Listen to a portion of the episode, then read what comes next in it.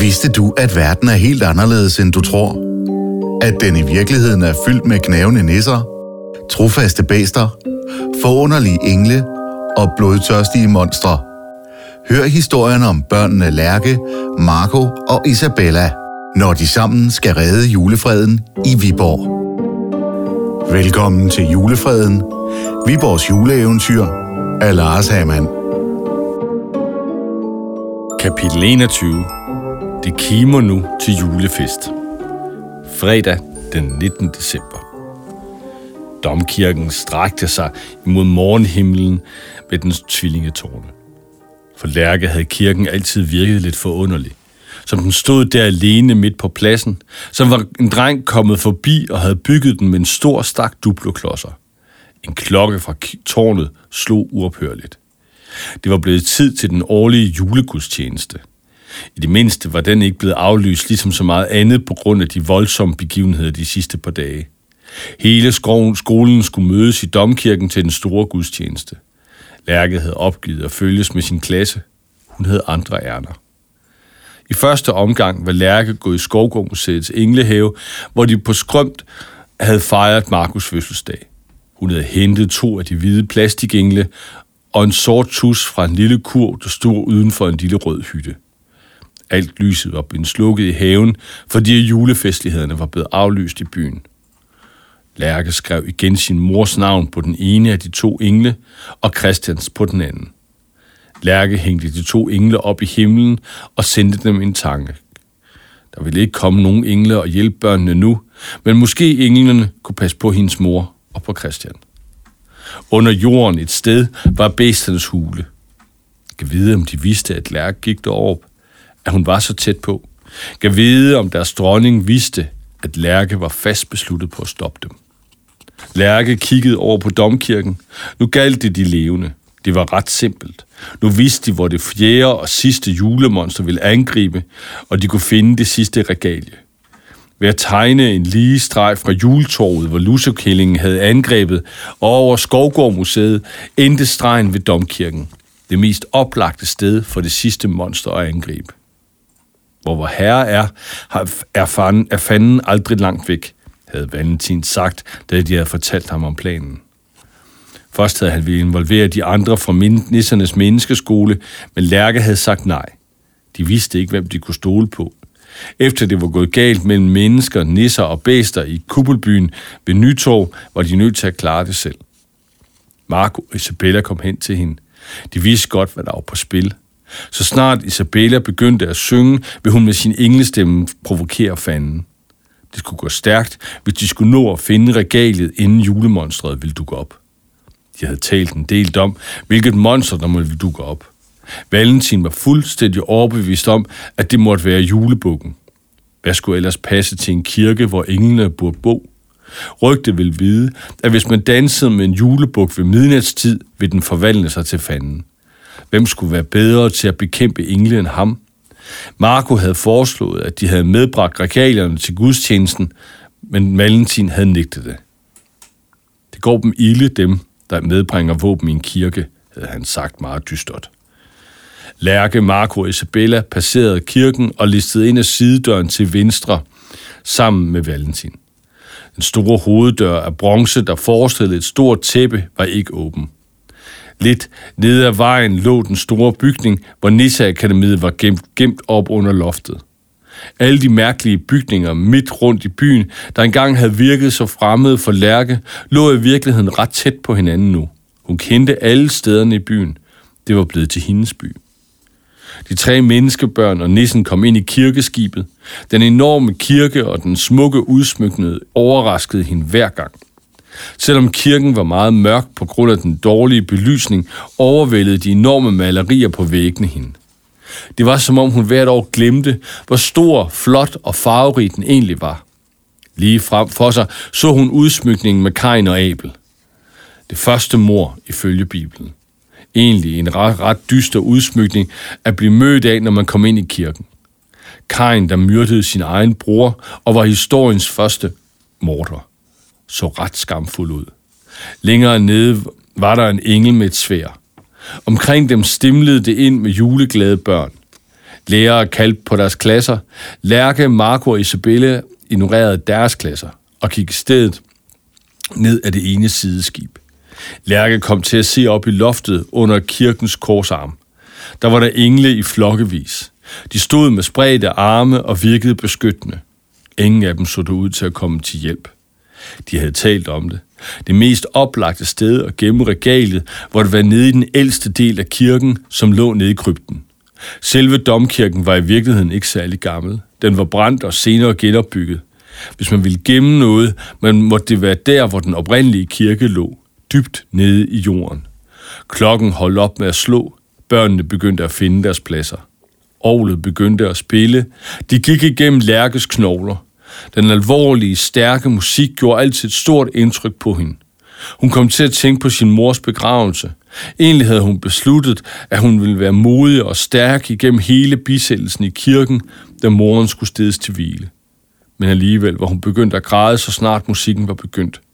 Lærke kunne intet huske, udover at hun havde siddet og grædt for sig selv. Hun kunne ikke engang huske, hvor hendes far havde siddet, hvad han måtte da have været der. Det var som om hendes ben gav under efter hende, men hun tvang sig selv til at leve videre. Det galt om at holde ud nu. Hvad tænker du på? spurgte Marco. Han var kommet hen til hende. De var kun akkurat nået at snige sig hen til krypten, uden at nogen havde lagt mærke til dem. Nu galt det bare om at komme uset derned. Ikke noget, svarede Lærke og fjernede en tårer for øjenkrogen. De listede ned i krypten. Det var ret uhyggeligt. Alle Lærkes sanser var vagt. Der stod små elektriske lys i et lille rum, der var meget forskelligt fra selve kirken. Der var småt og dystert. Et sted, hvor man krøb sammen. Et blegt lys sneg sig ind igennem de små, højtsidende vinduer. Her måtte der være uhyggeligt om natten. Kryptens sideskibe var lukket til med sorte trammer. I begge rum stod der små, gamle kister i sten. Pludselig hørtes en skrabende lyd fra den højre side. Det gøs i lærke, som når kniven rammer forkert på en tallerken og laver den hæslige skærende lyd. Derefter kom en væsende lyd. En lille, en lille skilt beskrev, at det var Sankt Kjelds brønd, hvor blinde fik synet igen. Op af det lille hul kom der et svagt gulligt lys. Og fra selve kirken kunne de høre de mange børn, der fyldte den og var begyndt at synge salmer. Lærke kravlede hen til hullet og stak sin hånd derned, hvor de var regaliet, hun havde fat i. Lærkes hånd fik fat om en lille guldmønt. På den ene side var der trykt en femkantet stjerne, og der stod Opus Diabolicum. Hvordan skulle man stoppe fanden? Må jeg se, hvad du har fundet, spurgte Valentin. Lærke viste ham den. Han rykkede sig væk i redsel. Smid den væk. Det er en djævlemønt. Som stukket af en bi, smid Lærke mønten fra sig. I det, den landede, øh, kom der et stort hul drøn, og i en tyk røg spredte sig i det mørke rum. Lærkes krop frøs til is i kort øjeblik, sekund. I skyggerne kunne hun se omridset af en stor, redselsvækkende skikkelse. Ud af røgen kiggede et stort væderhoved, der sad på en menneskelig overkrop, der stak op af et par behårede bukkeben. Monster brølede med en øredøvende liv så høj, at kirken rystede i sin grundvold, som var den ramt af et jordskæl. Pusset stod ud af stenene, og rummet fyldtes nu af den tykke røg. Væk! råbte Valentin. Det er for farligt! Det var det mest skræmmende julemonster, de havde mødt indtil nu. Lærke kom på benene, trak fat i Isabella og løb op ad den røgfyldte trappe. Lige bag dem fulgte Valentin og Marco. Oppe i kirken var alt et virvar. Lyset var gået ud, og store røgskyer kom op af de to øh, nedgange til krypten. Brand! Det brænder! råbte skolebørnene og forsøgte i et værvar at komme ud af kirken. Ved siden af trappen sad Sissel, en af de dumme mobbepiger. Hun var helt lammet og krøb sammen i angst, og tårerne rendte af hendes kinder. Hvor hun var fuld efter dem og havde fået øje på monstret, eller hvor hun bare blev forskrækket af den høje lyd. I sin hånd holdt hun krampagtigt om sin mobil. I kort øjeblik var Lærke fristet til at efterlade sin plageånd, men skiftede alligevel mening. For hende ud herfra, beordrede hun Valentin og Marco, mens hun pegede på den redselslagende pige. Endnu et brøl fra krypten fik kirken til at ryste. Ud af skyggerne kom det redselsvækkende behårede monster. Valentin og Marco var optaget af at redde plageånden. Lærke så febrilsk og hjælpeløst på Isabella, uden nogen anelse om, hvad de skulle stille op. Hvordan stopper man fanden? Monstret kom ikke længere bare ud af en røg, røgsky. Nu stod det midt i en cirkel af flammer, der slikkede så om det skrækkelige beest. Vederen hævede sig mod de to børn. Alle andre så bare flammerne og skreg endnu højere. Men vederens fokus var på de to piger. Den gjorde klar til at komme med et endnu et brøl, da det var som om, at den gamle kirke svarede igen. Med alle dets mange piber begyndte det store år at spille et væld af toner. Hvem der spillede, eller om det var kirken, der for selv der forsvarede sig, vidste Lærke ikke. Isabella stod helt stille midt på domkirkens gulv, der nu var forladt af de mange børn. Der kom et spil af farver over hende. Morgensolens lys trængte igennem de farverige østvendte mosaikker af glas og lyste hende op. Den lille pige vendte sig mod monsteret og begyndte pludselig at synge. Det kimer nu til julefest, det kimer for den høje gæst, som steg til lave hytter ned med nytårsgaver, fryd og fred. Monsteret trak sig tilbage, som var det blevet såret. Det trampede rasende med klovene og slog ud med dets arme. Isabella blev modigt stående. Den lille sårbare pige over for det store, farlige monster, som var frygtet igennem generationer. Isabella sang videre. Det var vist ikke helt rigtigt, men hun fortsatte modigt. Og lad os gå med stille sind som hyrderne til barnet ind, med glædes tårer takke Gud for miskundhed og nådebud. Ved alderet begyndte en stor sten at lyse. Ved den stod, her hviler i kong Erik slagen Sankt, Sankt Cecilias nat 1286.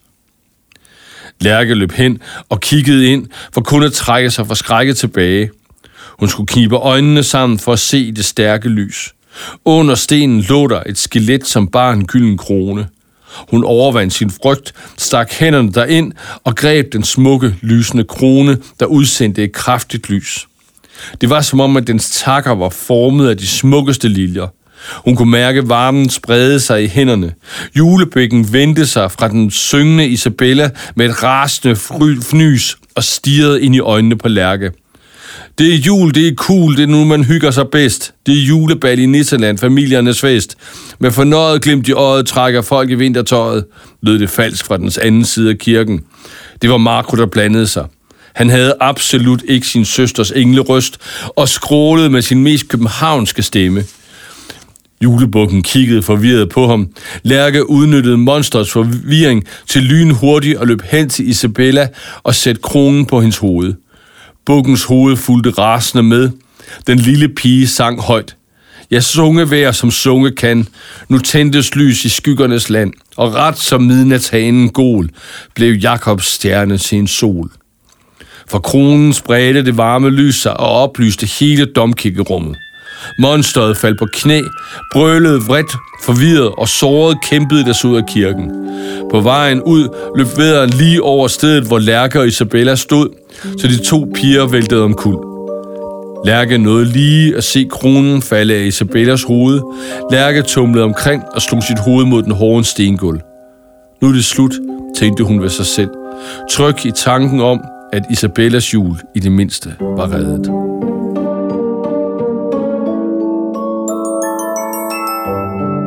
Julefreden.